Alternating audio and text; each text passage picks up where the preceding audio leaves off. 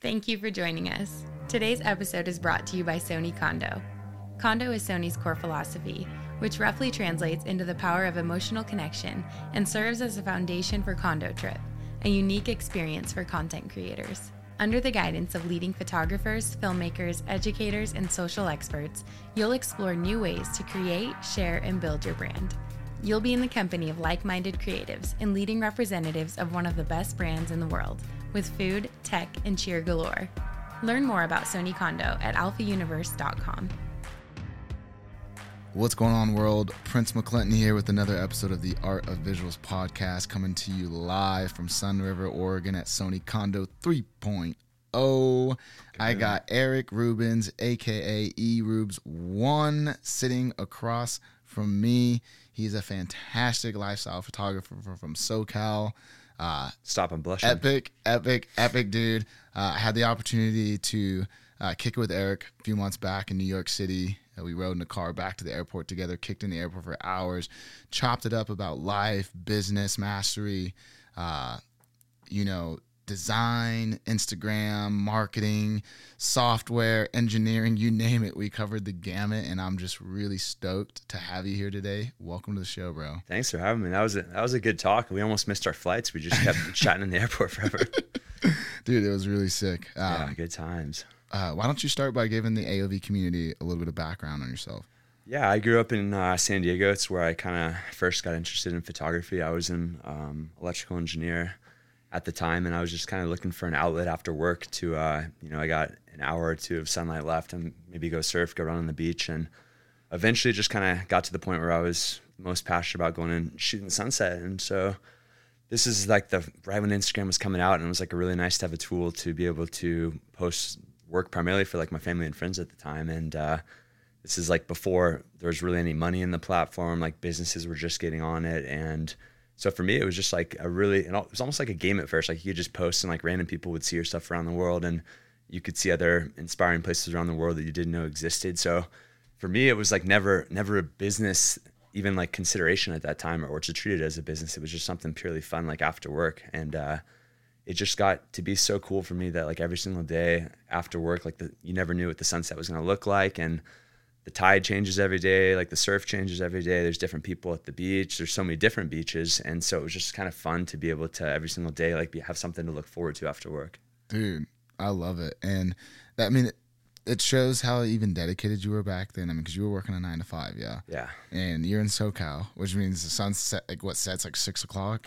no, in the summer it's it's like eight, but yeah, Is during no during the winter it was like four. And luckily, my boss at the time was very understanding, and uh, I'd be like, I, am gonna work so hard during the day to get it done, and then can I just dip? I'd be, start to poke my head out the window at like four o'clock, and I'd see the clouds. Be like, oh man, I gotta get out of here.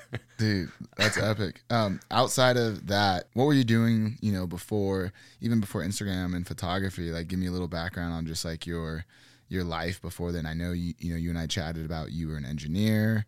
Uh, you play sports or do anything like that be- beforehand? Yeah, I started um, when I was two years old playing tennis and played every day, almost every day of my life, um, two or three hours. So I trained to be truly a professional. And I in college I was all American, won a national title, and I kind of you thought, tell me that, bro. Yeah, that's so rad. Yeah, it was cool. Um, so I was I was very very very serious about it, and I did electrical engineering at the same time as that, and so that was a big struggle, um, trying to, to balance those two things. And I tried to play professional tennis for like a couple months after college, and I got to the point where I realized like it just I wasn't good enough, and I I could either try to struggle for five or ten years and go after it, but I, I kind of threw the towel in, and I always looked back on that, and I wasn't sure if I made the right decision, and I went off into engineering and got into photography and all that, and so for me, like four or five years into my kind of photography as a hobby pursuit, I kind of had the choice where I needed to decide whether or not I wanted to make a run and, and go after like photography and videography and social media and that marketing world as like a full time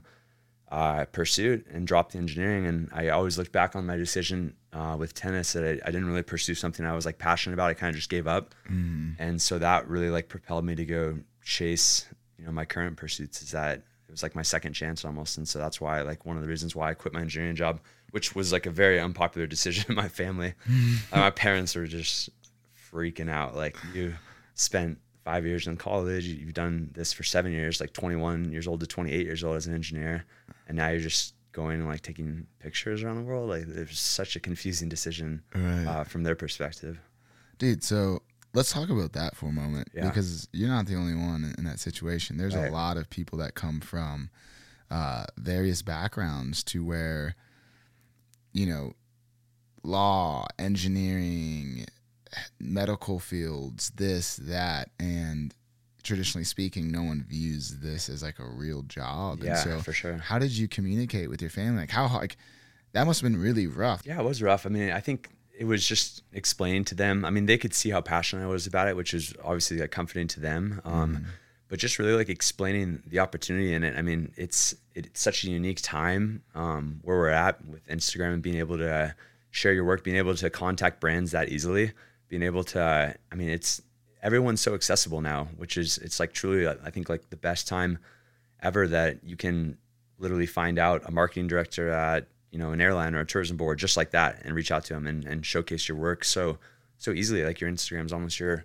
your portfolio you don't have to send people you know all these prints of your work i mean everything's just right there for people to see Right. so um yeah i mean i think for me also like the big realization for me was that you don't have to just quit engineering or, or tech and all that stuff um, if, to pursue photography. You can still look for opportunities in the field that you're passionate about. So if you're quitting walking away from medicine and you're walking away from engineering uh, to pursue photography and videography like maybe you can still work for startups and shoot viral media for them and take equity in some of those pursuits and still stay involved in the tech world. I mean everyone needs media. Everyone needs to advertise a product and to be able to show what they have to offer as a business. So if you want to go do photography and videography you can work with companies in whatever field you want to work in. You don't have to just be a photographer. I mean that, that's a label of course for like what you know your your title is but at the end of the day you can there's so many different types of photography or videography or digital marketing. Like the stuff that i do is so different than the stuff that you know my best friend is a photographer does. You know we're all just pursue what we're most passionate about and you over time steer to different industries and you find your bread and butter and what you're passionate about and what you think you do best and you know that's kind of what you settle into um, at least for me No, most definitely. And I think there's a lot you can. Uh, I love how you said you, know chase. You can still, if you're in, in engineering, you can still do photography and pair it with engineering. yeah And oftentimes, I think that's the best way to go about it. Like, who would you rather have shooting your automobiles, a photographer or a guy who's super into, you know, he's a mechanic, understands cars, build, spent half his life or whatever, five years building cars and stuff, and now he's a photographer. That dude's gonna have a way deeper understanding of how to communicate the core message of the Yeah. brand and whatever you're doing and etc. And, and that goes for any field. And so there's so many ways to pair passions and expertise. It doesn't have to be like one sided.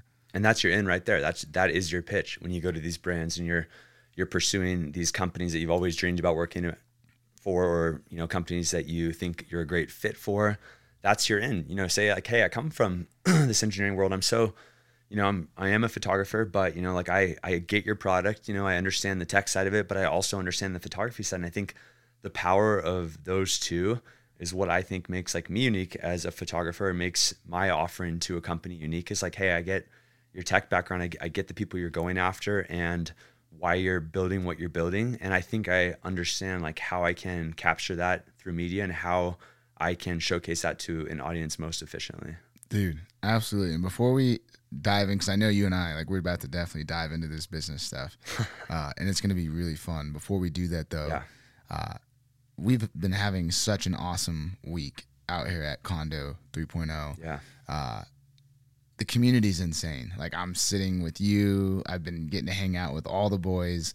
And so, you know, A, I want to know what the best part of the event so far has been for you. And, and you know and i want to understand like what does community mean to you and why do you think that's important for us as creators yeah i think i mean this the best part i'll answer the best part of the week for me the best part is just all the the little photo missions just going out with like everyone it really reminds me of like the early days of instagram when everyone was just meeting up and going and creating cool stuff together like putting egos aside um, it just it's like we were talking about it's just something you don't like see as much anymore like you'll go out and shoot with your couple friends but like very rarely is like this many people like coming together for an event. Like I, I can't even think of another time where this really happens. Um, so just the fact that everyone prioritizes coming to this and hanging out together and being like friendly and just like sharing their knowledge, I think that's like my favorite part about this.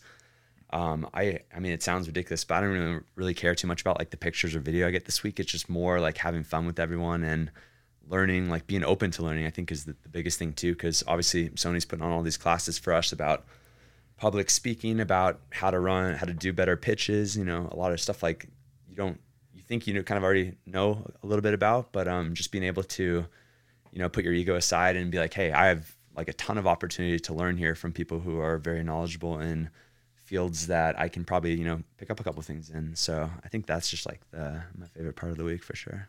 Dude, I love it. What about the uh, community aspect of just that home base? Yeah, I mean, I think community. I mean, that's what Instagram was really built upon at the end, at the, the early stages, right? I mean, it was getting together with a bunch of people wherever you lived and going out and you know thinking of cool ways to to shoot stuff. And it was those early days of like the the Instameet days and all that stuff is how like people really like became more passionate about photography and they learned and they saw the world in a new way. Like I remember I used to go to a couple of those and I would see people like shooting in puddles and I'd be like, whoa, I never even thought about like going like shooting from that perspective. And that's like why now, like a lot of the time when I go to shoot at the beach, like I go shoot in tide pools and I'm trying to like find like different angles and stuff like that. And that, that all stems from like learning from the community and seeing like how people view this world like differently from yourself. And so, yeah, that's like, I don't know, there's, there's so much to learn at these events and it's, it's really hard to, stuff it all into a week. like you just feel like you could stay here for a couple weeks and just keep talking to people. And everyone's,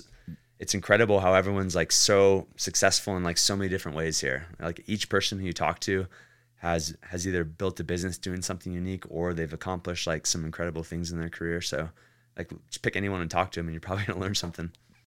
That's so true. Like I think that's one of the raddest parts about being here as well is that I mean, it's not even like there's lines for people to speak to a specific guy. It's like, yo, the, the people are everywhere. Like there's amazing people here everywhere. And you can literally say what's up to anyone and meet a really awesome, interesting and inspiring person. It's powerful, but it's cool to see that everyone finds like equal value in it. Like we're all we're so excited to have the opportunity to talk to some of the Sony engineers about the technology and the products and being able to share like what we think would be most valuable for them to incorporate in future revisions of products. But they're equally just as excited because they don't get the opportunity to to talk to us like in this environment either. So it's cool to see like everyone is embracing the opportunity, you know, pretty evenly across the board. Dude, most definitely. So, what what was the moment when you realize this Instagram thing is fun, but I think there's a lot more to this, and I'm gonna flip that switch. What was when did the when did the switch flip when you started to realize I can make a career out of this? Like this can become a business. Like, yeah, I'll, I actually have a very distinct moment. So this is probably uh, I think I had maybe thirty or forty thousand followers at the time, and I got my first offer for a, a, tourism board, like a travel job.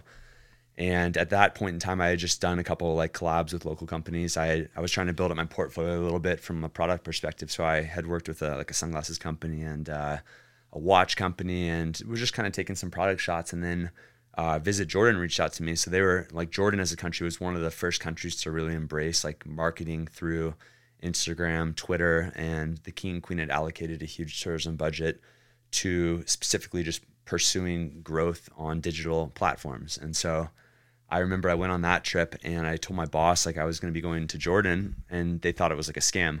They're like, "Are you sure this is like a legit email?" I was like, "Yeah, it's like from their tourism board." Like, and they they they couldn't even like fathom that a country would like fly people out just to take pictures like that.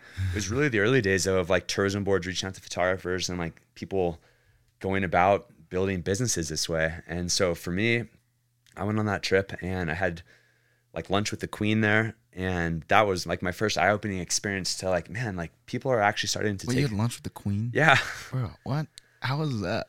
it was wild. I was like, I was extremely nervous. I was like shaking. There's a bunch of news cameras like pointing at me. I thought I was gonna like trip and fall into her and like something. I was gonna get in trouble. But Yeah. no, but that was that was truly like the one eye-opening moment I had where like, man, people are actually taking this like very seriously and like people are starting to allocate marketing budgets to it. And that's I got home. I bought a nicer camera. Uh huh. Um, I started trying to think about like how my photography could be used as like a medium for companies. Like if I'm just gonna go and take sunset photos at the beach every single day after work, like that's cool and all, but can I start trying to like incorporate my friends into it? Like try to shoot like more lifestyle stuff? Can I like go on some road trips and like incorporate like the cars we're driving, our camping setups, and like try to just showcase like a little bit more variety while staying like distinct to like the style that you love most, which for me is like bright, vivid, like neon colors. Like I I love that. And so which I think is like interesting too on Instagram because a lot of people, you know, go for kind of like more muted tones and they want their their work collectively to have like a very similar vibe and flow, which which I always appreciate. But for me, I just like like eye catching, like aggressive neon colors, and like that's something that I've always tried to like gravitate towards and like capture my work. I feel like on Instagram you only have truly like a split second nowadays to catch someone's eye, whether it's on the grid or on the explore feed. And so for me, that was kind of my approach was how do I like either through, uh, you know, light or through color or through my composition, like capture someone's eye very quickly and, and get them to pause and like think about the shot for a second. I think it's important to be thoughtful, right? Like it's one thing, like everyone has to understand their goal. First and foremost, I think that's probably where we should start, right? Yeah. If you're going to be on Instagram, there's there's there's so many uh, ways to utilize the platform, mm-hmm. and you really need to start with your goal. Like, what is the goal? Like, is this just for fun? Then cool. Are you trying to create a business? Then great but the depending on what your end game is and what your goal is you're going to go about it differently. Like if it's just passion then yeah like you may want to shoot something specifically the way that lights you up inside. Yeah. But if you are creating a business and you're trying to hone in on a specific market or a niche or whatever it may be then like you have to make sacrifices. It's not just about you being an artist. Like that does play a role but like you said you understand how to develop a style that pops and can get people's attention and things like that and that has to play into what you're doing depending on what your goal is yeah, and th- it's like an unpopular opinion, and I mean, I I just try to be really realistic with it. It's like if you're gonna go for a, a really distinct and unique style that is gonna make you stand out from everyone, and it's it's so different than what other people do, that's great. Like go for it, but you also have to be realistic that that may not work with a lot of brands. So you have to be realistic, like with with your art that you're so passionate about, shooting what you love, and and you know creating the art that you love but also understand like if you're going to make a business out of this and if you are going to be successful from a business perspective like you need to create art or media that works and fits with other people's vision as well so there's mm-hmm. there's times where you stay true to yourself which is obviously extremely important but there's also times where you know you have to try to warp what you love and what you do and make it fit into someone else's vision as well and find a way to to stay true to yourself but also work with people i mean it's an unpopular opinion, like I said, because I think a lot of people are like, well, you know, you should always just do the art you love and people will find you. But at the end of the day, like look at any other business out there. Like it's it's about you're not gonna be like a barista and be like, oh, I I'm sorry, like I like the burnt this like super crispy dark coffee and like that's Dude. just what I do. and if you know you're gonna customers are gonna come to me and they're gonna appreciate my coffee, it's like well you might need to like start making a little bit differently if you want to like grow the business. Like it's everything, you know. Right. So so what do you think are like some practical things that like someone could do like uh because I totally agree. It's like if you're going to launch a new product or new business, you're identifying, you know, what is the problem, what is the solution, who is it for? Yeah. But with art, people think, and if you're, and that's the difference. What's the goal? If you're an artist and you just want to make art, then make art. But that's different than I want to make a career out of this. Because if you want to make a career out of this, that's like me being like, I love product development and I make the craziest products and then I try to turn it into a business, and then I'm struggling and I'm upset and angry because no one's buying my product. But at the same time, Eric's like Prince, you know, what do you, what'd you make that for? Like, no, like you made something that no one wants, and now you're upset because you're not making money. And dude, that's really difficult. Like everything yeah. has to have a market, and then for those very few people, sometimes you're so good, you're so different. Luck, lightning strikes, and your stuff is just so out there that it creates a new wave and then people just hop on that. But See, that that's is, the that's the hard part because there's always rare. outliers and there are people who, who do create that crazy unique stuff and they're so successful. So it's easy it's easy to point at them and be like, well, you know, look at that person. Like they they do that. But I mean, the vast majority of people have to adapt styles to to businesses, to potential clientele, and you have to be realistic with what you're creating. Like, does it provide to value to someone? You know, at the end of the day, like you have to provide it goes both ways you have to bring a value to a company and they have to appreciate that value and a lot of time goes into to you know your niche that you do and your unique style and your vision like obviously it takes a long time to truly develop that and build that unique sense. But at the end of the day, like you, you just got to find a way to explain that value to someone. You know, like if people don't get it, maybe it's you, you know, not them. Well, so I have like a, a framework that I share with my friends who uh, sometimes are struggling trying to figure out their career path or uh, a business idea, or whatever it may be. And I just realized that I can apply that same framework to photographers. So you, you can draw three circles and then have like kind of like a nucleus of the circles, uh, the epicenter where they combine. And you can, in one circle, you can write down all the styles of, of media that you love to create that you're really passionate about you know landscape portraiture whatever you're you know you're really just lights you up inside then in the second circle you can fill in uh, all the things you're good at. Just because you love portraiture doesn't mean you're actually good at portraiture Yeah. right? Uh, and so you can fill in all those things. And then in the last bucket uh, circle you more or less fill in you know what are what are what are people into? What are brands willing to pay for? What like what's the market like? What are people spending money? And then you'll start to find things that click and you're like oh I kind of connected the dots. I'm, I'm, I'm, I like landscapes. I'm good at it, and I notice that brands are spending money in this in this space. I see that they're creating content out in the space. I see that this is happening, and you can obviously go more uh, granular with that into Yeah. specifics. But you know, I think utilizing frameworks like that makes it a lot easier for us to get our thoughts out on paper so that we can actually take action and move forward. A lot of us, I think, just get stuck because we don't have a a clear path to move well, forward. that's a good exercise too, because it, it very clearly will show you like the overlap and where the common ground is. And the common ground is the ground that the business gets done on. It's not the extreme towards the business side because you don't want to to break for that, but it's not the extreme the other way because that's maybe the, the brand just won't resonate with you know that unique vision enough. So finding that overlap is when actually like all the business happens. It's the win-win. Yeah. And if you do it right, you have time to really, and then you still can do your passion projects on the side. Yeah, well, that's the way it should be too. Everyone should feel like they're winning, right? Like you should you should feel like you made a good wage for the job and you were happy with what you shot, and the brand should feel like that they got good value as well. I mean, everyone there's no way business should ever feel one sided. If it feels one sided, it's not sustainable long term, and that's probably not a client that you're going to get recurring work for, or you're going to want to work for again. I couldn't agree more. So, what are some some ways that you think Instagrammers, influencers, photographers, uh, however we want to identify them as, what are ways for them to uh, take Instagram to the next level? I think for for me, I think it's hard because Instagram started off as this like a fun creative platform, which don't get me wrong, it still is. But once the business started really pumping into it, I think a lot of people like didn't change the way they view the platform. So they they still see it as, you know, purely just a, a fun little platform. And then when they do these big jobs, I don't think a lot of people take them seriously enough. Like these are a lot of these jobs are like legitimate companies investing in this platform. And keep in mind this industry popped up in the last four or five years. So for a lot of these companies, like they're still trying to figure it out. This is the first time that they're dedicating significant resources to marketing on digital platforms. They're still trying to understand how to go. A lot of them are utilizing third-party companies to try to vet influencers, or they're they're working with an agency who does a lot of that stuff for them. But they're trying to figure out how to do this as well. So I think it's important to realize like that the way you treat these jobs now sets the framework for the whole industry.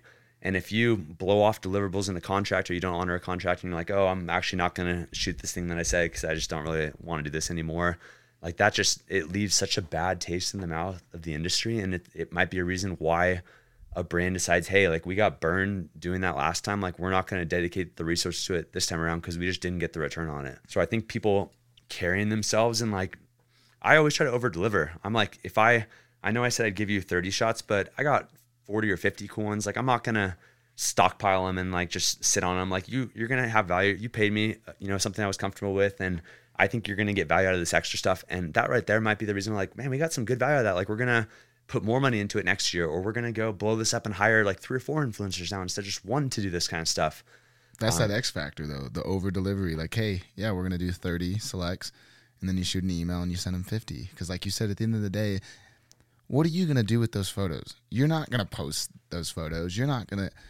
They're just gonna sit on your hard drive. What for? What? Because Yeah. you're because you're being you're being short sighted and because you're not being paid for the other twenty photos. You're not like. Think about how much. Think about the taste it's gonna leave in their mouth when you over deliver and how excited and they're like, "Wow, Eric's our boy. He took care of us."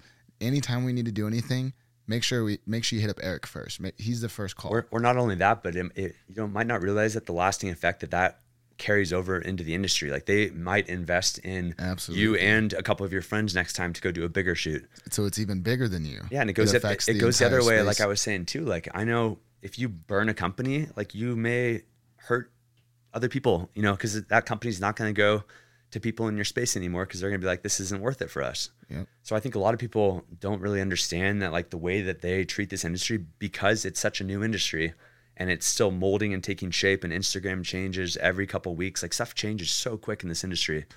And the, the way you treat it and the way you build your business now is like shapes it for everyone else. So, So- I, I think I don't know. I I- I always try to like when I see my friends getting sponsored work or even just other people in the industry, like you should not feel jealous or anything about that. Like you should be so stoked when, yeah, they hired someone else other than you, but hey, it's a win because they spent money in your space, which is a huge, huge thing right there that you should be supportive behind. So you should always comment on your friend's sponsored work. You should go say, this is, this is awesome. Like, like so stoked to see you working with these guys. Like brands read that stuff. They want to see the return on their investment. They're going to go read the comments. They want to see that they are getting value from investing in these digital platforms. And so I think every time someone does a sponsored post, you should be supporting them because it, it's a that. win-win. I love that mindset shift there because two two times often it's like the crabs in a bucket to where instead of supporting and being like heck yes Eric like that's awesome congrats this is sick it's like oh he got that I didn't get that and that that's What- just the wrong way That's a natural reaction, of course. I mean, you're going to be, you always want to be doing jobs. And if you see someone do like a job with a bucket but list that's company, the abundance mindset abundance mindset is like there's enough for all of us You'll- there's you'll enough to go around time. for everyone Yeah, scarcity is like you know oh he got that and Yeah. that's just a i mean scarcity is just a really poor way to that mindset's just it doesn't allow growth and it, Yeah. it hinders you For sure. I think it's very important to be optimistic about the industry. I mean, it's Instagram's growing, it's not going anywhere. It's crazy to me that there's not even a competitor on the horizon. I mean, there's always articles that come out about influencer marketing and about the platform, but look at numbers and, and look at realistically like what else is there out there? Like no one else is is posting their work on anything else. No one else is getting tons of business and no other companies aren't investing in different platforms versus and obviously there's like YouTube and other stuff, but there's no true competitor out there for what Instagram does. and and, And- and go ahead Oh, I was just saying, and so the fact that brands are are allocating resources to it is it's so good for creators, and we should always be supporting. Like when we see those campaigns going down, you should be first one on there commenting and driving that post up and bringing awareness to it. absolutely and i mean there's still brands that are just like just now moving into social like i mean we're just this thing is just getting started like it is very much st- still in the early phases It's And crazy. now, you know, now I'm out at these conferences and I'm at these events, and no one ever used to talk about you can't measure social. There's no ROI in social. We don't understand social. And now everyone, Sony's a perfect example. A7R4 release. You were there. What's the first thing they led off with? They showed you look at these massive social media numbers we're doing. Look at the amount of people talking about Sony. Look at the amount of impressions. Look at like no no brand used to ever ever uh, tie that to success. They are the number one camera seller in the world right now of the mirrorless Yeah, cameras, and they tied that success back to social, and that blew my mind that they just came out and just said it that direct. It made me so happy, Yeah. and made me realize, dude, we're so fresh to the space. The smartest companies are getting it, and everyone's there's still an onslaught of of brands moving in, and there's plenty of work to go around. yeah. Well, it still blows my mind when people say that they can't measure like the return on investments in social or digital media. I mean, it's so readily accessible to pull numbers. I was talking to a director of a big hotel, and he was saying in the olden days they were always taking out ads in like travel and leisure magazines like that. And I was like, well, how do you measure that? I mean, of course, the the magazine can say well, our distribution is, you know, five hundred thousand copies of our magazine, but how many just sit on magazine shelves? How many never got distributed or in a warehouse somewhere? How many are just in a, a dentist's office and You'll never know how many people opened to page 11 of the magazine and looked at your ad. You can Yeah. never tell anyone. Cut it out and put it on their fridge. You can never tell It's anyone. like now now I can tell You can get all that stuff. I can tell a brand to the exact one how many people downloaded it to their device. Right. And so if you're smart about it, you can package the numbers and present the data very clearly. Like, hey, here's here's what I have to offer. And this is of course if you're if you're going from a purely social media perspective, which is what most of my jobs are. But I mean, I'm I'm very upfront about numbers. Like, hey, here's here's the reach, here's the audience, here's the impressions, here's realistically what you can expect from a campaign out of me. Mm-hmm. Um, and I lay it all out there. I don't I don't make them ask a bunch of questions. I in, in my first emails, I'm I'm giving them a deck. I'm giving them a media kit with all the numbers. Um, I over. What's I, your approach? So when you reach out to a brand,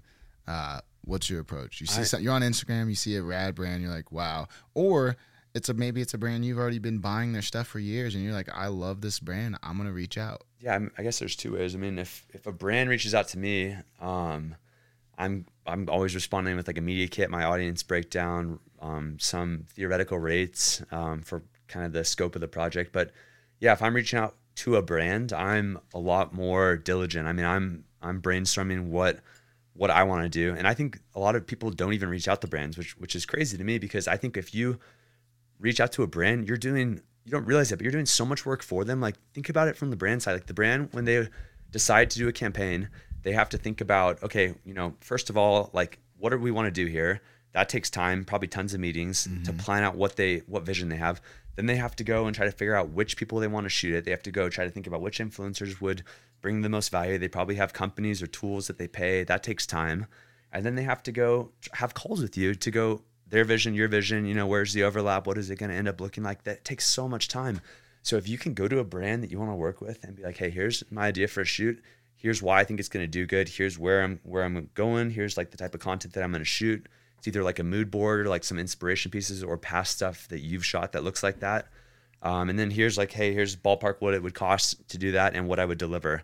You just save them so much time and effort and put it together in a little deck for them with some visuals so they can forward it up the chain to whoever they need to. Yep. And you can you can actually steer the jobs that you get towards what you want to do. Like a lot of people are are kind of bummed that they're like, "Oh, I have to go do this job for this company and this is what they want." But like if you're pitching the jobs, like you can build it out however you want. You can go to French Polynesia and go shoot all this underwater stuff. If you can explain the value to, of it to someone and lay it out very visually and, and showcase what you could actually bring back to them. Do it's what you want. Absolutely. It's also like taking that more consultative approach. So like you're talking about how you have friends that are ups, get upset because they have to go brands hit them up and say this is what we want. Yeah, that's what they want. And if you say yes, you have just become an order taker. You know, it's like you're at a restaurant. It's like, you know, get me eggs, fries, blah, blah. You're low value. Like, but when you respond, okay, sounds good. Why do you want a video? Oh, we want a video because we're trying to reach teenagers. Oh, okay. Well, why are you trying to reach teenagers? Oh, we were trying to reach teenagers because like that's our that's our prime market, and those are the people. Like, okay, well, you know, teenagers like you know, there's one billion teenagers on the planet. So yeah. like, who specifically like are these? What do these teenagers do? What do they you know? What do they live? What are they into? And then you start getting deeper, and then you might come out to realize that they need a lot more than a video and they didn't actually know the audience that they were trying to commun- communicate with. Yeah. And now they start to see your value like, oh, wow, this guy isn't just like a photographer. This guy's giving us all this. He's, he just just made us realize we don't understand our customers. We don't have like we don't have a customer avatar, and he just helped us create one. And yeah. now they're like, your value just went from a cheap photo shoot guy to, hey, we want you know we want to put you on retainer, or this campaign just went up 10x in price because yeah there's a much deeper understanding uh, and there's a lot more value being delivered here than just taking some pretty photos. And so there's a lot of ways to approach it. And I love what you said about responding with the deck and all that good stuff. And even to take it a step further, you know, someone like you, that may work better because like you have a platform.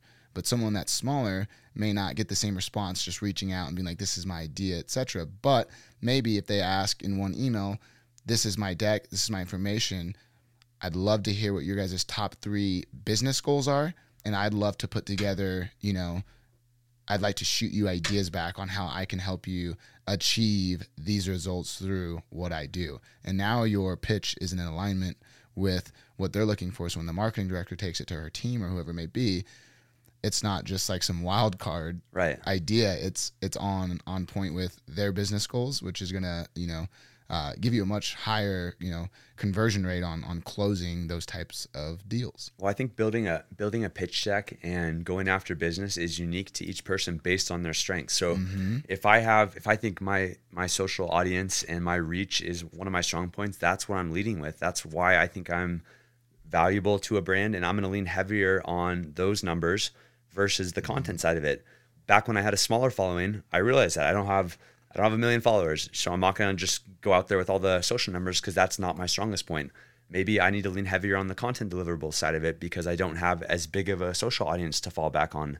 I guarantee the guys who have five or ten times my audience don't have to generally deliver as much content as I do because they lean heavier on hey, I can reach 10 times that on one single post. So I'm only gonna do one post on that campaign. I'm like, well, I am probably have to do three or four posts, you know, to reach the numbers that this brand's hoping to get.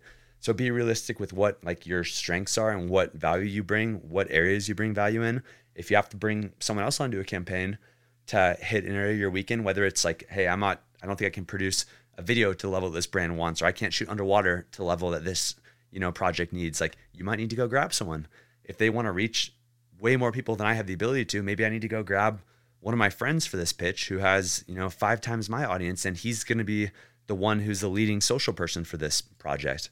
So I think it's important to like no one pitch is the same as another mm-hmm. and no one, you know, every individual has to be realistic with what their strengths and weaknesses are when they need to lean on other people or how to, you know, structure the deck based on those different variables. Dude, no, I agree. You have to be uh you have to be aware yeah. of the environment and no deal's the same. You can't you don't want to blanket blast, you know, things out. Like you really yeah. want to uh you don't want to be spraying and praying. Like right. you, really, you want to be a sniper and Yeah.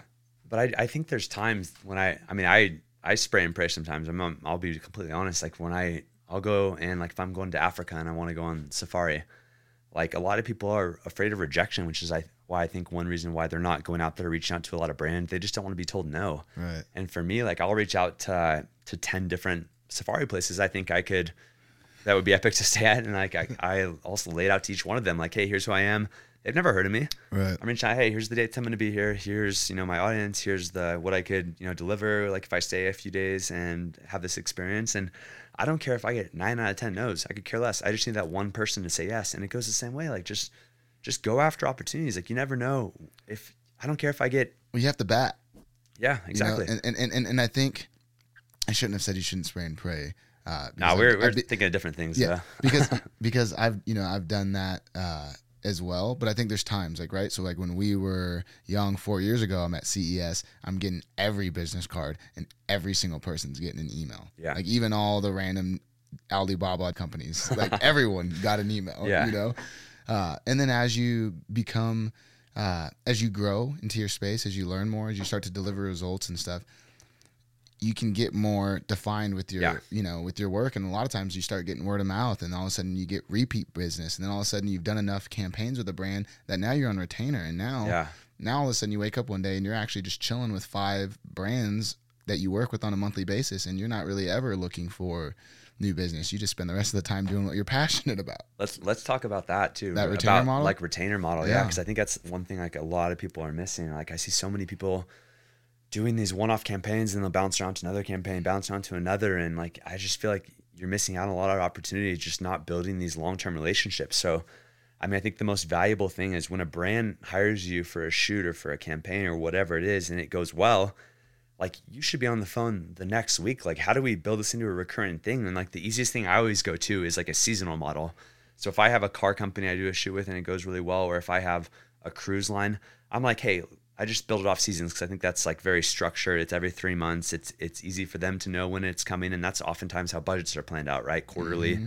so i'm like let's do a summer campaign. Let's do a spring campaign in a different spot a fall campaign with fall colors somewhere.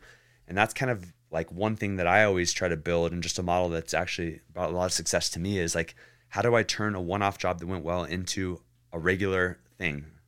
And I think that that's how you start building like a really sustainable model in this really unpredictable industry. Don't get me wrong, it's like all over the place oh, Instagram, oh, yeah.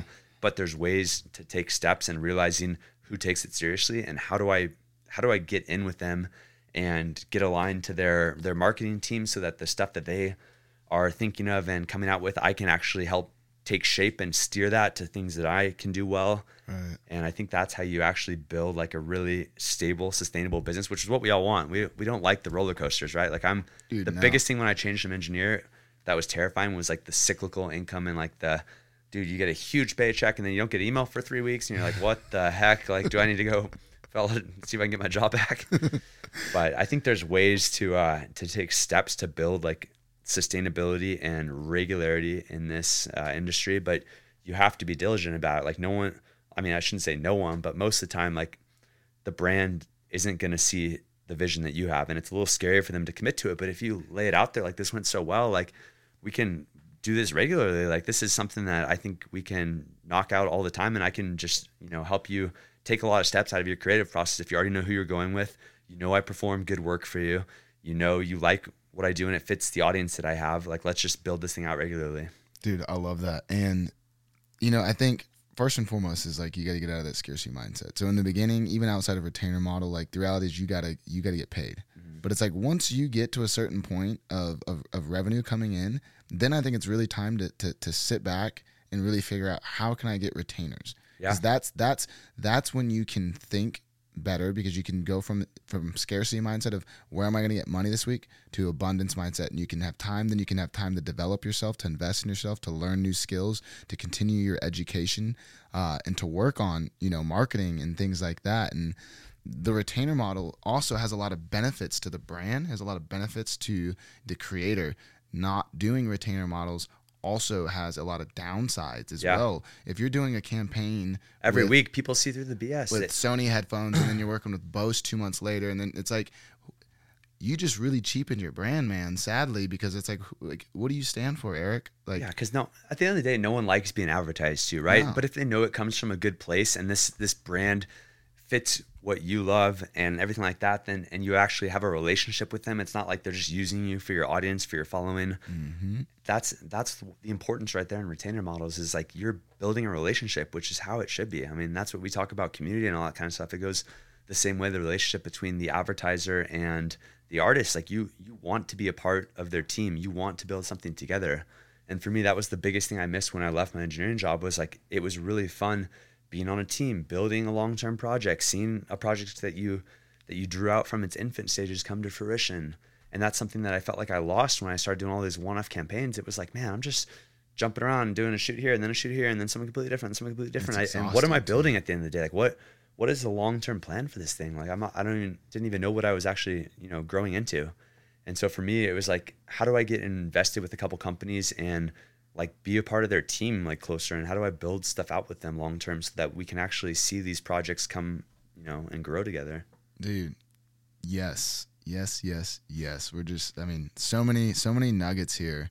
Um I love what you said about seasonality. Seasonality is is very real and you know, a lot of brands work in seasons. Like they have their summer campaigns, fall campaigns, winter campaigns. Yeah. And and and, and they have various they have different goals. Like fall campaigns that's high con- that's money season. Yeah. That's high conversions black friday christmas like it's they're gonna they'd have different needs during certain times of the year where spring might be all about awareness and doing really rad stuff and uh, and whatever it may be. But as a professional like people need to start you and i had chatted about this uh, in new york. Photographers need to start thinking of themselves as, as professional marketers and they need to really start learning if this is the space you're going to play in it's a lot more than just taking photos and creating videos. You really need to become a professional and start educating yourself and, and learning uh, the language, being able to speak with a team and understand, you know, when they start talking about conversion rates or uh, various terms, like being able to like st- communicate and understand where they're coming from and, and talk the talk and, and, and navigate those waters. Yeah. And I think a lot of, a lot of people overlook their audience, which I think is, is crazy to me. So it's like you, you built up this Instagram, and of course, you have like a, a, number of followers, whatever it is. And these are random people like around the world who are supporting you. They're looking at your picture, they're commenting, and it blows my mind. Like when people, I, I have a lot of friends who they run their, they don't even look at their comment section, and that to me is like so frustrating. It's like people are dedicating time to comment, to support you, to to help you get business, really. Because at the end of the day, that's what brands are looking for. They're looking for this person has an engaged audience who communicates with them, who you know, is going to see what they post, who actually reads captions, and people are asking like questions left and right, and you just like if you just blow all those off, like I feel like you're you're really turning your back on the people who are making you. So I always like I'll spend like you can, you can look at any post I've done in the last like four or five years, like right. I'll spend so much time in the comment section, and it, it comes out of the expense of my day, of course, but it's a driving factor to why I think like you can be more successful in this space. The second I started taking the comment section more seriously and making sure I answered camera questions, if someone asks me a, question in the DMs, I respond to them. Like I don't overlook that factor because that's at the end of the day one of the reasons why you're successful. Like if you're getting one comment on your work, like you're not going to get the same work as if you have an engaged like audience who yep. supports you and they're they're going to see through like fake support, like just a thumbs up or like if you just like comments or stuff like that. Like answer questions. Like remember the early days when you when you didn't have a following and this is like just me standing on a damn soapbox, but it's like when I was just starting off on Instagram, I used to write like big photographers and I had all those questions and like people with big accounts and they just blow me off. And I was like, if I ever get a bigger audience, like I'm not gonna turn into that person. Like I, I just thought, I know that pe- they read them and looked at them and then just like, oh, it's just a dumb time for this. Right. It doesn't take that much time. It takes 10 minutes to, to go through after a post and hit back people who had questions. Takes I, five, 10 minutes out of your day. I agree. I think it's two part though too. I think, uh, depending, you know, I think there are some people that are extremely busy.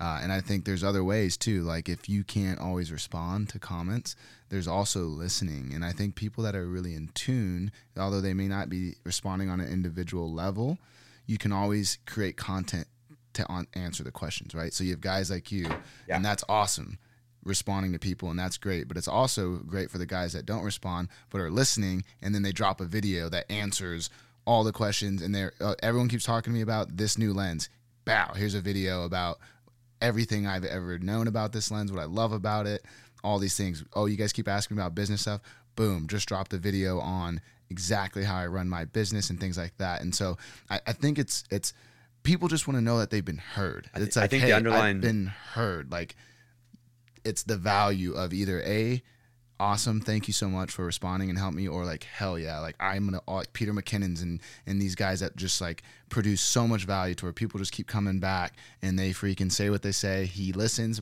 boom drops a video and they're just like souls on fire.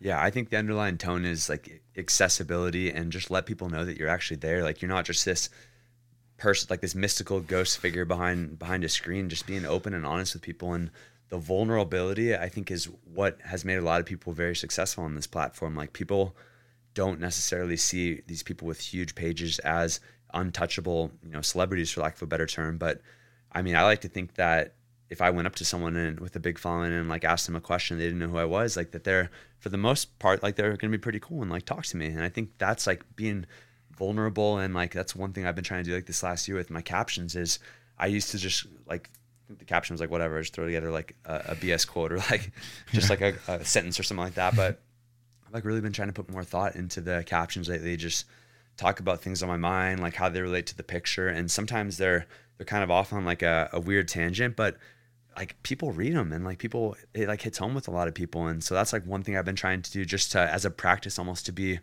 more open and be more vulnerable and, and treat Instagram like this open art space where yeah, I can take these pictures and stuff, but hey, like here's what's here's what's going on in my life. Like here's here's how I see the world. Like here's maybe like some inspiration for the picture, like why I thought that this was like important to spare, share, why it's like such a special moment to me. And like my biggest thing, man, is like trying to have people appreciate like the the beautiful moments in in each day. Like take take a second like instead of you know just like going on your phone or like watching tv at the end of the day like man just go to the beach like with a friend and just enjoy the sunset that was like for me such a big thing because it when i only did work and then i went home and you know went on my computer or something like the day felt like it was just work when i went to the beach even if it was just for like an hour or 30 minutes or something like that i saw the sunset and i i went on for a walk on the beach whatever it was like it felt like the day I did more with the day. So I you have to wake up earlier, maybe wake up an hour earlier and do something. You know, go on a go on a run or a bike ride, go surf or right. go swim, whatever whatever you do. You know, for fun, try to incorporate just one thing like that into your day. Then the day won't get as consumed with you know something that you don't find as enjoyable. That's important for your mental health. You know, to to keep that balance. I I'll just give I'll speak from my own experience. Yeah. There's been times in my life where I've just been grinding, grinding, grinding, grinding, grinding, and just not getting the results. My life's out of balance. I'm stressed. Relationships are freaking doing poorly. Like everything, I'm just like, what is going on? I'm working so hard. Why yeah. is everything just like seems like it's going downhill? I think we all have, right? and then and then like I'll I'll pull back and I'll start having more fun. Make, make time to go out and paddleboard with the boys on the river. Uh, spend time with my lady, you know, and when I'm working, focus. And then all of a sudden, things start to thrive, it's because it starts with the individual. It's like I'm thriving because I'm happier and I'm feeling better, which allows me to be in a better mindset. People can hear it when you're talking on the phone with a brand. If you're not in a good headspace, I can feel you. I can I can Yeah. hear it in your tonality that uh, you're stressed. I don't want to work with someone that's stressed out. Like Yeah, energy is Uh, contagious, right? I mean, like if you're around someone who's like who sees the good in like the little moments and you like want to be around people like that. Right. It makes your day better. It makes everything more enjoyable in your life. If you're around someone who's just always negative and pessimistic, like we all we all know someone who's like that. Like over time, like you you gravitate away from those people because they they just carry you down like with them, you know. So over time, I kind of wanted to be the person who tried to make people see things a little bit differently or maybe like appreciate those small moments like if if it's just like yesterday like yeah you could look at it like we went and shot sunrise. You could be like oh my god i gotta wake up at 4.30 in the morning like blah blah blah like so much there's obviously ways to look at it negatively or it could be like man that was like fun like we had like a cool moment at sunrise like it was all f- like so fun shooting together and you know there's there's two sides to everything but being able to see like the bright and the colorful moments is like i think that's why i shoot and edit the way i do is i want to showcase like the beauty of this world like i i think there's so many beautiful moments and beautiful places out there and if you can just open your mind to them and, and learn to look at things that way versus the negative way to look at things then i think it can actually make like your life so much more enjoyable. Dude that just putting the human element back into things bringing the soul back like i think that's a big thing uh, we're going to be seeing moving forward. Pe- people putting more soul into what they do being more vulnerable being more open. We all have things we want to communicate but people keep it locked up. It's the Yeah. year of the photographer coming out like you want to work with brands and you want to build a brand you want to be professional but you don't even have a profile picture. No one even knows what you look like. You're like you're a ghost and it, and and and it's odd you know like it, th- like there comes a time where you uh there's certain ways and i'm not saying you need to be all over your instagram i'm just saying put a profile picture up so people No, like but look at why YouTubers are generally so much bigger than Instagrammers in terms of like people gravitating towards them. It's because they put themselves out there. They're vulnerable. They're they're in front of a camera. Like you're getting access into into their their soul and like them as a person. What makes them tick? What brings them joy? What brings them pain? Like their emotions. And that's why I think you've seen on Instagram like such a shift. The early days it was all just about you know going out and shooting pictures like landscape photography that kind of stuff. That was the people who were blowing up on Instagram. But over the last like two or three years the shift to video, the shift to showcasing you as like people are getting in front of the camera more. That was like something that in the early days, like there weren't many people like getting in front of the camera all the time. Now people want to be in their own shots. That's like not for no reason. Like there's a reason why that's happening. It's because people are seeing like the people who are most successful in our space are the ones who are showcasing their personality, who are going out there and being vulnerable and like sharing that side of the, the coin, you know? people connect with people. Like Yeah. it's really it, it's that simple. People connect with people. Like i want to connect with eric. And the more eric communicates and he gets on his instagram and says good morning i'm like oh i kind of get a glimpse into his day and i'm just like dude like makes my morning. He just said what up and big old smiled wished everyone a great day. And dude that just lit me up just a little bit. And it's those it's those small touches that make all the difference like it's not it's not always like the home run Yeah. it's the daily it's the touch Yeah, and word spreads too. I mean, like everyone, if you're a super fun, nice person, like a lot of people, that word spreads. Like you, when I haven't met someone, and you're like, oh hey, how is that guy? Like, and people are like, oh, that guy's so cool. Then I'm like, oh, I want to meet him. You know, like, but if the opposite happens, I'm like, oh, I'm probably just gonna steer clear of that guy. You know, like, yikes. be kind yeah eric and eric ward and i talked about that this morning like be kind it's really that simple be kind. You'd be surprised how people would move mountains for you if you're just a kind person. You never you'd be surprised how many times you might you know i may be in a room speaking with the brand and a name or someone comes up oh like what do you think about this guy? That's family. That guy is one of the most honest real loving kind like dude when people hear people talk about people like that dude that's a massive vote of confidence Yeah, and that's why your actions matter you know be kind it's that simple yeah, that goes back to what I was kind of talking about about responding to comments and stuff like that. For me, at least, like that's one way. I think that engaging with your audience, and if someone asks a question, just answer, just talk, just talk to people, man. Like, be, don't treat it as hidden behind a phone, like two people like who don't have any way of like knowing who they are or anything like that. Like, treat it as an open conversation. Like, it's a line of dialogue. There's another person on the other side. If they ask a question or say something nice to you, yo, hit them with a thank you. Like, I've had people DM me and with the question when I responded, they go, "Oh my god, I never thought you would like respond to me." I was like, "Why? Like, what? What gives you that impression that like they're like, oh, I've emailed like uh, other big accounts questions and they like never have gotten a response." And I was like, "Damn, I'm sorry. That like that sucks." Like, Dude, I hope it's because they didn't see it, but Right. if you just people are just looking at it and just blowing off people, it's like kind of like Right. sucks. I don't know. oftentimes that is the case. A lot of times, you know, like on the AOV account, for example, there's a lot of things I don't see. But people that know my personal Wonder Boy Prince will hit me up there. Always get a response. Yeah. Even better, I reply with a video. Like everyone knows, it's like an art. It's like a joke. Yeah, People probably like, holy, freak, they probably get freaked hol- out. It's like so cool. holy cow, you are. I can't believe you just took the time to just be like, "What's up, Joe Prince here?" Yeah. So basically, you know, this is kind of how That's cool. Maybe, I I'll, maybe I'll try it. that. dude. It's it's personal. Like I'm the same guy. I only FaceTime. I only FaceTime and Skype with the brands we work with. Like if like I want a connection. I'm like, dude, we have the we have the tools. Like, why would I just text this kid back? When It's I probably could- quicker when I- actually to do a video reply is than it is to to, to sit and to be think out honest, it's, it's a lot faster. yeah, It's- and it's so much more personal too. Yeah. Like, which is why these conversations and like business meetings, like everything's just better in person. Like, sit down and talk to people. Like, you learn so much about someone by just listening and Mm-hmm. and seeing them face to face and like hearing like what brings them joy, what bring what you know what they're passionate about, and like you can oftentimes, you know, grab parallels to your life and make yourself a better person. That goes back to this whole week is like just seeing how people create art, how they view art, like what they're passionate about when they shoot, like seeing all these people take the model, all these models out places and create this incredible stuff. For me, it's like I don't shoot a lot of portraits, but when I watch all these people out here shooting all these models, I'm like, damn, that looks they're like having so much fun. Like it's easy to see the joy that brings. So I'm like, dang, maybe I should go home and like try to shoot some of my Just- stuff. exactly. It doesn't mean you have to push it. Just have fun. Like Yeah. like kids, like kids, like like I try to just stay five for as long as I can, and I and I will, and I, I'll be five for the rest of my life. But it's that curiosity that always keeps you learning and, and playing and doing things. And so, yeah, you may not shoot portrait, you may not post portraits and, and this and that. Doesn't mean you can't go have a blast and hit a portrait shoot and just have the most enjoyable hour, two hour shoot, have fun editing, and then just they just chill. Like it, like not everything is is is meant to be put out, and sometimes, sadly, I feel like people.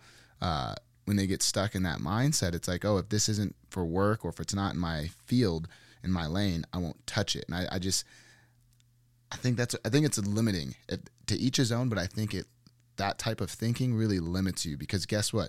Shooting portraits might make you a better landscape photographer. Yeah, exactly. You wouldn't know until you start doing it, and then you realize, oh my gosh, I'm looking at, I'm, I'm looking at angles differently. I'm just, and, and and that's how life works you know is through experiences you learn and grow and then you start connecting dots between these different things you've done and you create idea babies you Yeah, know? like for, for me, I'm not a food photographer. I don't I don't shoot food and beverage or anything like that. Oh. But I mean, like Not I a have a, latte I have? I have yeah, I have a favorite winery back at home, and I reached out to their marketing director. I was like, hey, I travel travel the world full time. Like, I think that I could create some like really cool stuff for you guys in like unique positions around the world that you probably like would cost a lot of money for you to get there for shoots. Um, maybe there's a way to work together. And like now I'm a member of their wine club and they're like sending me wine and I'm just like every time I'm on a trip I just throw in my suitcase and I would just think like think outside the box. I think of stuff in your day-to-day life and like how you could bring value to companies who you utilize all the time. But it doesn't have to be a winery, but it can be your favorite clothing company, you know, a shoe company. Like I'll I'll reach out to shoe companies. So I'd be like, oh my god, I've been wearing these guys' shoes for like couple of years. Like I could just be kicking them up on the edge of like cliffs or at beaches at sunset and be getting them some like stuff that they could probably love. yeah Like yeah. maybe we can start a relationship like that. So yeah, I mean, I think thinking outside the box is just the key to growth and not only your artistic sense, but also as a business because it's hard to just do one thing and expect you to be successful forever in this constant changing landscape of Instagram. Like if you don't change and evolve, like you're gonna die. You have to you have to be true to what you love and what you're good at, but at the same time, like if the algorithm changes or something like that, like you can't get negative about it. Like don't don't get spun up in things you don't have control over. Like learn to adapt, learn to do things differently, learn to to appreciate things for what they are, and uh, don't get stressed about the things you like don't have control over at the end of the day. Keep putting stuff out there. Keep trying hard. If you put out good, strong work, like you're gonna get work at the end of the day. Don't don't get stressed about it and like not post or you know I've seen some people just like stop posting and stuff because they just get frustrated with it. But it's like man, just just stick at it and like uh, things generally over time work out for those who are passionate about things. dude and, and as far as you know people that stop posting or they hit adversity and i will say that every time I've hit intense and adversity in life where I feel like, oh my gosh, this is just heavy, it's so hard. Uh, oftentimes, you know, that's where diamonds are formed is Yeah. in that in that pressure. And every time that I've gone and I've crossed the Rubicon and I said this is the point of no return, I've always popped out the other side just and, and and it's hard to it's hard to know when you're in that in the depths you know it's it's scary and you want to retreat instead of pushing forward but i can promise you guys you just got to push forward Yeah, I mean, I I came out with like a caption a while ago that I was like really happy with, but it was basically talking about how like we're all in this roller coaster of life, right? Like everyone has ups and downs, and we're all at like a different stage of it at any given time. Like I could be crushing it right now, and you could be at a low, or vice versa, and you never know like where someone is on that roller coaster on that wave. You know, as it's coming in, you don't know whether they're they're getting sucked out or whether they're you know riding through a barrel, and so. I think it's important too to like share stuff at all moments because like you might have someone else who's going through like a hard time and if you can just be if you can stay open and vulnerable to people and if hey if you're going through something or if you you know lost some creativity and you're looking to try some new things and you can can somehow find a way to showcase that experience and still still you know like tell people your story just even even in the darker times you know like find a way to tell that story because you may hit it with someone else who's going through that same exact thing and that may be like the light that they need to push them through a dark time dude i love it. We got to wrap this thing up. Yeah. I could And we sit- might just talk forever. I could yeah i could sit here and play tennis with you all day long. We, just- we can just we can just speed it up right? And we talk twice as fast. We're gonna extend it another hour. Chipmunks voices. Uh, so normally when we end the podcast, we give our guests the floor uh, to share some words of inspiration and motivation with the AOV community. Uh, thank you so much, by the way, dude. We've dropped. I mean, you've laced the community with so many golden nuggets from this podcast. I don't think there's a single person, professional or non professional, that wouldn't learn something listening to this episode. So I really appreciate you uh, coming through and, and chopping it up to. with me. And thanks for having me dude always and with that said uh you know whenever you're ready feel free to yeah I'll, I'll just echo on kind of the last thing i said and kind of go off on a tangent there but i, I would just say like if anyone is going through something where they're, they're not sure how to pursue their you know they're, something they're passionate about but it's just a hobby at this point they're not sure whether to take the leap or they're not sure what to study in school because they're you know it might not truly what they be what they want to do at the end of the day or if they're going through like a dark time and they just need to see what inspired like me maybe in a dark moment to to keep pushing through and pursuing something that I loved. Uh, don't don't be afraid to reach out to me. Like I'm I'm an open line of communication. Like I I feel like unless I come I get like fourteen thousand emails, like I'll I'll be there for someone in a dark moment uh, as a voice or someone to talk to. So yeah, like please reach out to me if you have any questions or or just want to know like what got me through a dark time or why I, I quit my job or what factors led me to do something. If you see it, um, I'm happy to chat. eric rubens ladies and gentlemen at erubes1 on instagram make sure to check my boy out eric Uh, thank you.